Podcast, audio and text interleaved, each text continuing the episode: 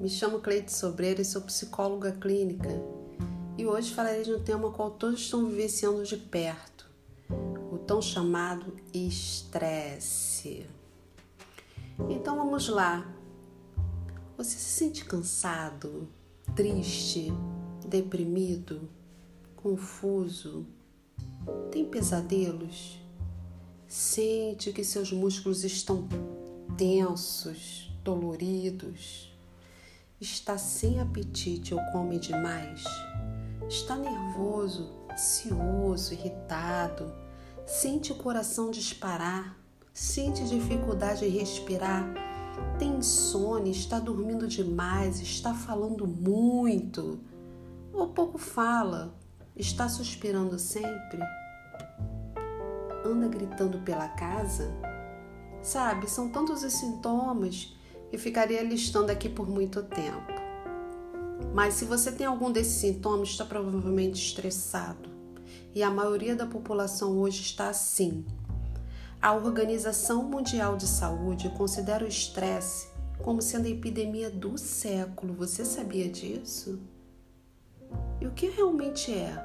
O estresse é a resposta do corpo quando forçado a adaptar-se à mudança. Então hoje vamos falar em isolamento social por conta de um problema chamado coronavírus. Não sabemos o que irá acontecer amanhã, certo?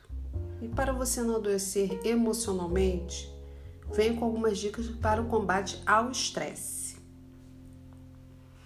Você já percebeu é, o que está mais próximo da sua família já conseguiu perceber isso?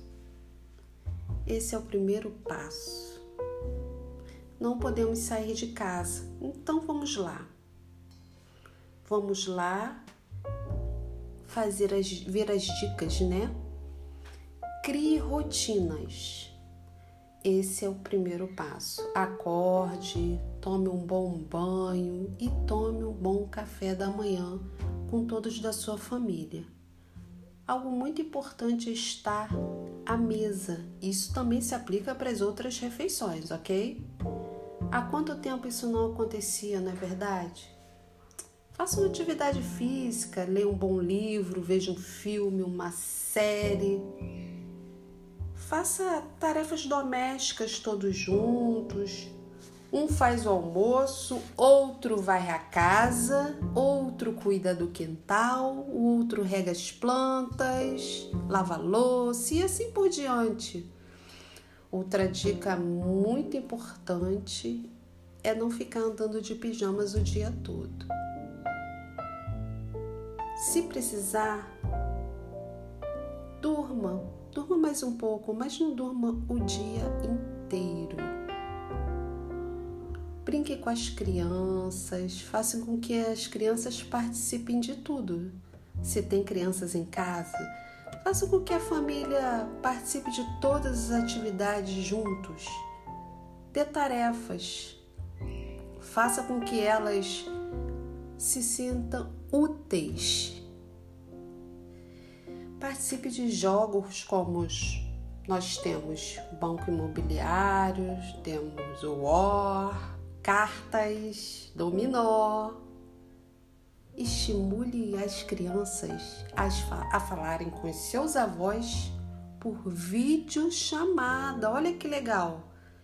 Falarem com o vovô, falarem com a vovó e também para que seus idosos, o vovozinho e a vovozinha, não se sintam sozinhos e abandonados. Façam isso todos os dias e, se precisar, mais de uma vez ao dia.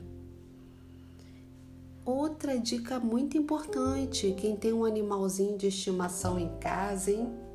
Um cachorrinho, uma tartaruga, uma calopsita, um periquito, um papagaio.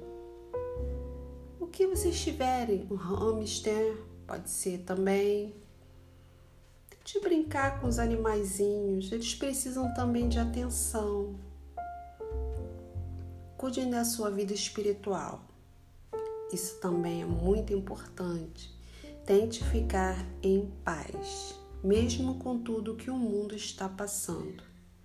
Quanto às notícias, tente o equilíbrio. Ouça durante o dia uma boa música. Escute uma boa piada. Participe de grupos de WhatsApp. Dê risada, mesmo em dias difíceis. Tudo vai dar certo. Faça do limão uma limonada. Agora eu quero ler uma curiosidade para vocês sobre o estresse. Estresse afeta a altura dos filhos.